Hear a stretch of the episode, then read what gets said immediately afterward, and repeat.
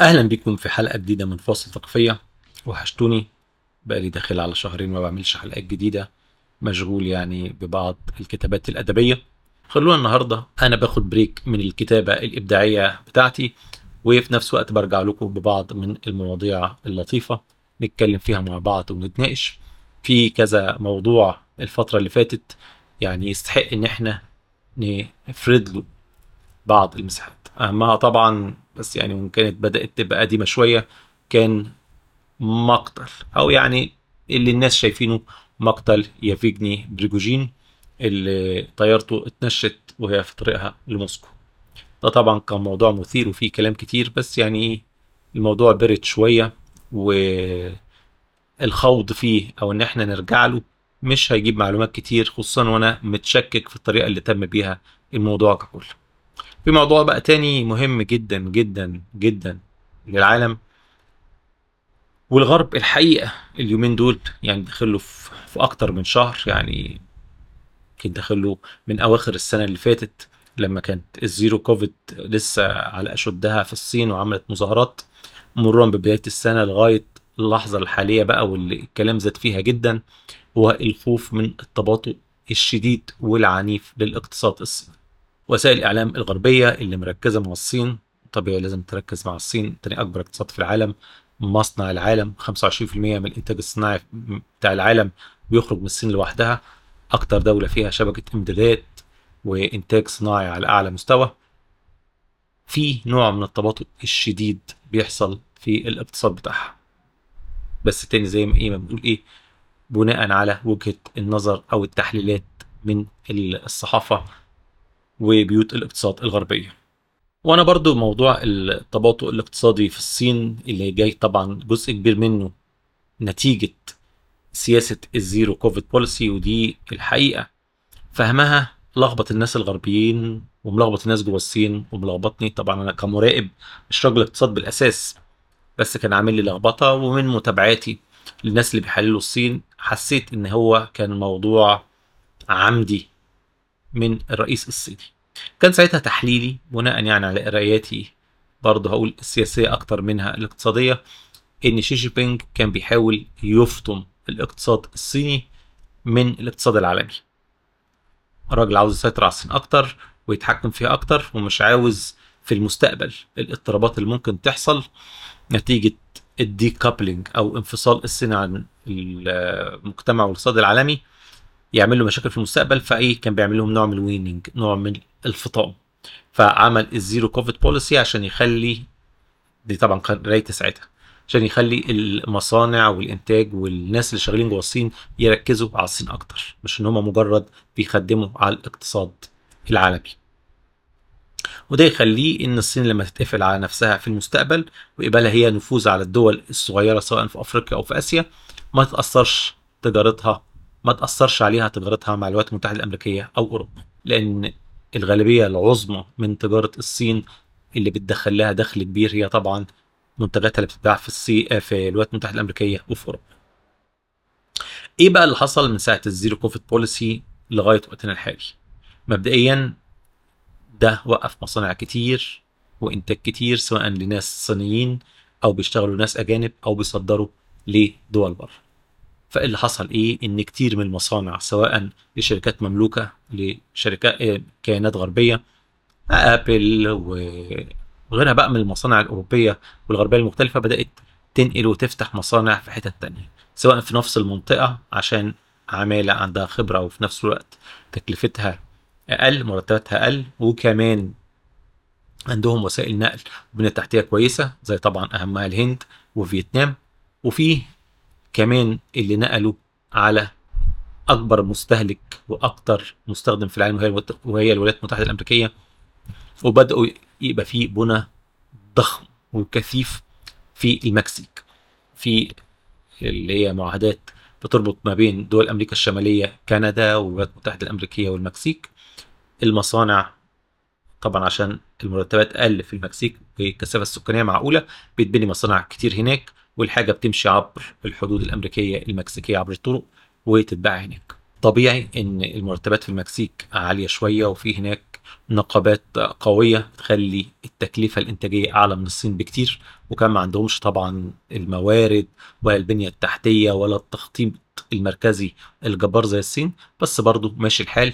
والأهم إن مفيش عقوبات أمريكية على المكسيك ولا يمكن يبقى فيه طبعا عشان هم مرتبطين باتفاقية التجارة فالشركات الصينية تروح تفتح في المكسيك منتجاتها تدخل من غير عقوبات من غير نقل بحري مفيش بقى ما يأثرش عليها بقى تجارة بحرية نقص containers ولا أي حاجة من الحاجات دي بتدخل أمريكا. فاللي حصل من أواخر السنة اللي فاتت لدلوقتي اضطرابات في الصين عشان المصانع اللي بتقفل حصل مظاهرات المصانع بدأت تنقل وتروح تفتح فروع بره الصين زي في المكسيك أو في الهند أو في فيتنام وغيرها.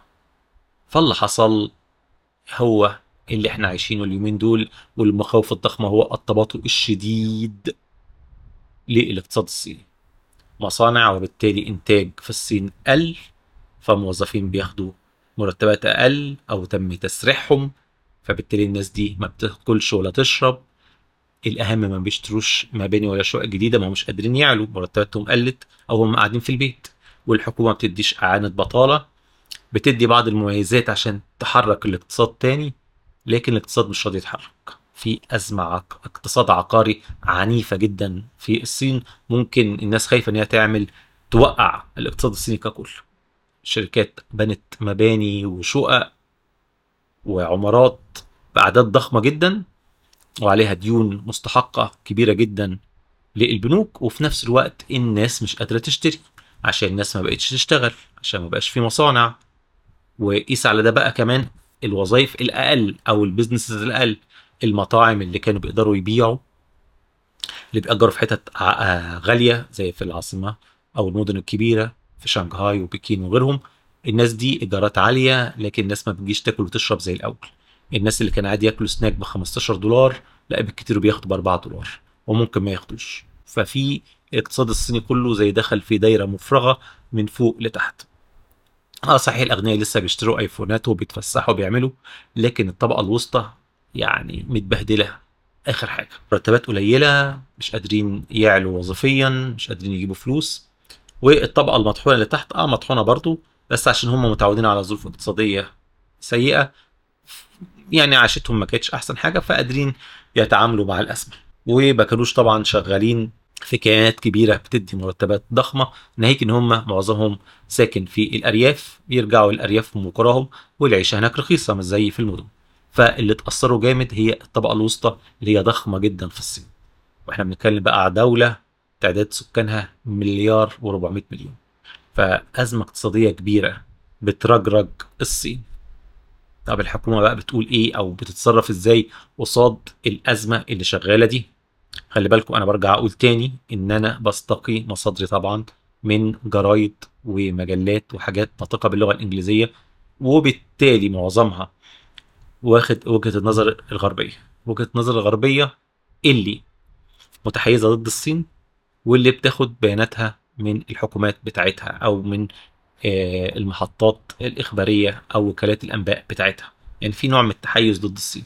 فممكن ما تكونش الصورة برضو زي يعني بحذر أو بنبه اللي بيسمعوني ما تكونش وجهة نظر 100% ورغم إن أنا شخص عربي إلا إن أنا بستقي معلوماتي من الغرب فممكن تكون متأثرة بوجهة نظر المهم آه الحكومة الصينية أول حاجة دي طبعا مشكلة النظم آه الأوتوكراتيك القمعية اللي ما فيهاش حرية صحافة آه إن ما حدش بيقدر يناقش وجهة نظرها أو تصريحاتها. وبالتالي دايما بيكون هم النظم دي هو استتباب الأمن. الدنيا تكون peace وفي نفس الوقت بنغسل مخ شعوبنا برسالة positive تخويف ورساله positive تخويف من الآخر ورسالة بوزيتيف إن الدنيا كلها ماشية كويسة والنظام السياسي بتاعنا كويس وإحنا ماشيين في الطريق السليم. وبالفعل ده اللي الحكومة الصينية بتطلعه. تقول كل الأخبار اللي بتتقال على إن الاقتصاد الصيني مش في أحسن حالاته دي كلها أخبار ومصادر غربية عشان بيحاربونا. إحنا كويسين.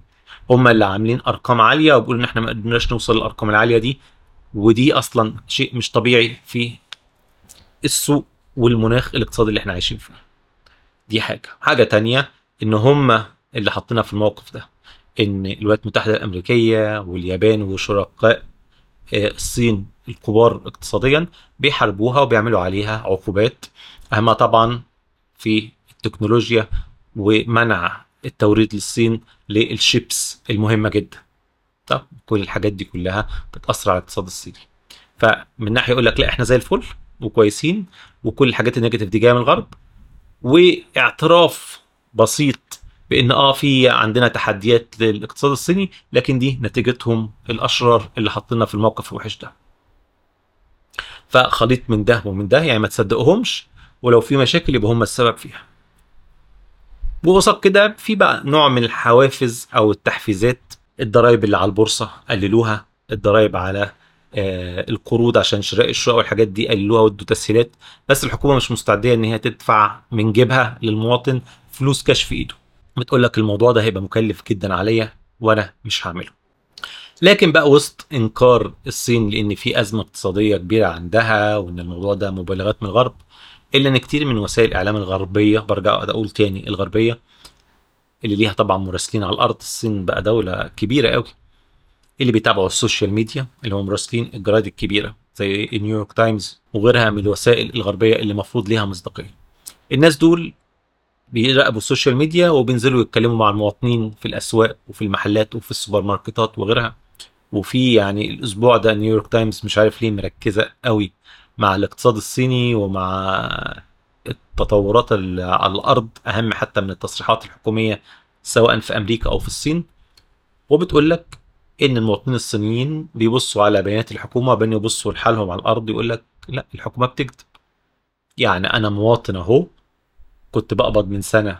الافريج مثلا المتوسط بتاع الأجور الطبقة الوسطى في الصين الطبقة العاملة حوالي كان 1000 دولار في الشهر. دلوقتي نزل ل 550 ده طبعا للي لسه بيشتغلوا. اللي ما بيشتغلوش قاعدين في البيت إما رجعوا القرى بتاعتهم إما قاعدين بيدوروا على الشغل. المحلات والمطاعم اللي كان بيجي له بال 20 طلب في اليوم ممكن اليوم من أول لآخره ما. ما فيش طلبات.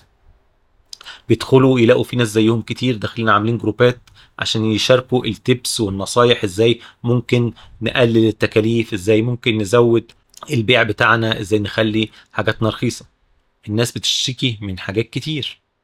زائد طبعا الرجال ال business سواء الصغيرين أو المتوسطين الحال اللي اتقصوا بسلسلة الكوفيد وغيرها لما الحكومة الصينية بدأت تقفل ايديها وعاوزة كل حاجة تبقى تحت المراقبة. ناس كتير قوي فلسوا يعني ما بدأ يبان إن في مشاكل في الديون والكلام ده من بدري. بدأت البنوك الصينية تبطل تسلف الناس. وبعدين لما دخلت بقى الأول الموجة الأولانية من الكورونا في بداية 2020 اللي هي ما طولتش في الصين بس بعد كده ال zero COVID. ففي مصانع أو في آه، شركات كتير اضطرت إنها تقفل عشان الديون بتاعتها اللي خدتها من البنوك. ما كانش في قصادها زباين. فبالتالي ما قدروش يسدوا الديون. وهناك في الصين ما فيش بقى إعلان الإفلاس بالطريقة السهلة بتاعت الغرب اللي بتحمي ال business بطريقة ما. لا هناك بيتاخد من ايديه ويتحط في السجن لغاية لما يسد الديون اللي عليه أو لغاية لما يسيلوا كل ممتلكاته. يعني ما فيش آه، أسلوب سهل زي في النظام الغربي. لا هناك عليك ديون مش عارف تتاخد تحط في السجن تتباع حاجتك وتتسد الديون اللي عليك. مش زي مثلا في الولايات المتحدة الأمريكية بيبقى في نوع من الحماية لل business لغاية لما يقدر يمر بالمرحلة دي اللي هي مرحلة إعلان الإفلاس. وفي حتى قصة لطيفة جدا ل business woman صينية وتجربتها المريرة إزاي لما هي تعثرت في سداد ديونها بعد ما كان ليها يعني business عبارة عن سلسلة من الكافيهات أمورها تدهورت والست يعني بالكاد ودخلت السجن يعني حالها كان سيء وإن هي إزاي بالكاد قادرة تعيش دلوقتي وبتحاول تفتح business جديد ومش قادرة نتيجة السياسات الصينية المركزية ال inflexible اللي ما عندهاش مرونة تستوعب الأمور اللي على الأرض. نظام طبعا مش ديمقراطي فما بيسمعش من الناس هم الناس اللي فوق هي بتتفرج وتشوف وتقول رأيها وبتنفذ على طول. زي ما قلنا في حلقات قبل كده النظام ده بيدي قرارات وحركة سريعة لكنه كتير ما بيبقاش بيسمع الحقيقة اللي على الأرض. يا إما عشان هو مش فاضي أو مش عاوز يتعب نفسه وعاوز يهمه إن هو يرضي اللي فوقيه ويقول له سياستك 100 100 أو لأن اللي على الأرض خايف إن هو يتكلم فيتحط عليه علامة X ويتحرم من حقوقه. زي الست اللي هي صاحبة ال business ده بقت موجودة على black list فبقت لا عارفة تركب طيارة ولا عارفة تكتب تركب آه قطر سريع ولا عارفة إن هي تاخد ديون وحالتها قرب في العادي إن الناس تتكلم وممكن يخشوا جوه system سريعا. يدافع عنهم سواء إعلام أو منظمات حقوقية. لكن في الصين بقى دولة قمعية مفيش الكلام ده خالص. بس دي كانت تغطية سريعة وأولية للوضع الاقتصادي الصيني والتشاؤم ال pessimism الكبير في العالم من إن الاقتصاد الصيني ممكن إيه يتهبد هبدة كبيرة. وده طبعا ليه مؤشراته يعني البريكس اللي الصين أهم واحدة فيها في المنظمة توسعت جدا. آه في ناس بيقولوا عشان هي صديقة لدول الجنوب اللي هي عكس العالم الغربي لكن في ناس تانيين بيقول لك لا عشان هي عاوزة تفتح أسواق جديدة. نفس السياسة شي جين بينج اللي هو أنا مش عاوز أعتمد على الغرب اللي كل شوية يعمل عليا عقوبات ونظامه ما بيمشيش مع نظامي لا. فأنا بنسحب من الأسواق دي وأدور لي على أسواق تانية. عشان كده ضموا الدول الجديدة للبريكس دي عشان ما يبقوش تحت طائلة لا النظام المصرفي الغربي ولا العملات الغربية بيبقى زيتنا في دقيقنا. وطبعا هم المنتج الأكبر فهي كده الصين بتفتح لها أسواق جديدة. بس فده كل عندنا النهارده. كالعادة أحب أسمع آرائكم ومقترحاتكم ولو في أي تصحيح لأي معلومة جوه الحلقة تقدروا تسيبوها في التعليقات سواء على يوتيوب أو على الفيسبوك. ويا ريت تدخلوا تكتبوا تعليقات وتقييمات اللي في وسط ثقافية على منصات البودكاست المختلفة خصوصا سبوتيفاي وأبل بودكاست عشان ده بيعرف المستمعين الجدد وسط ثقافية بيعرفهم عليها وعن محتواها. شكرا وأشوفكم على خير الحلقة الجاية. مع السلامة.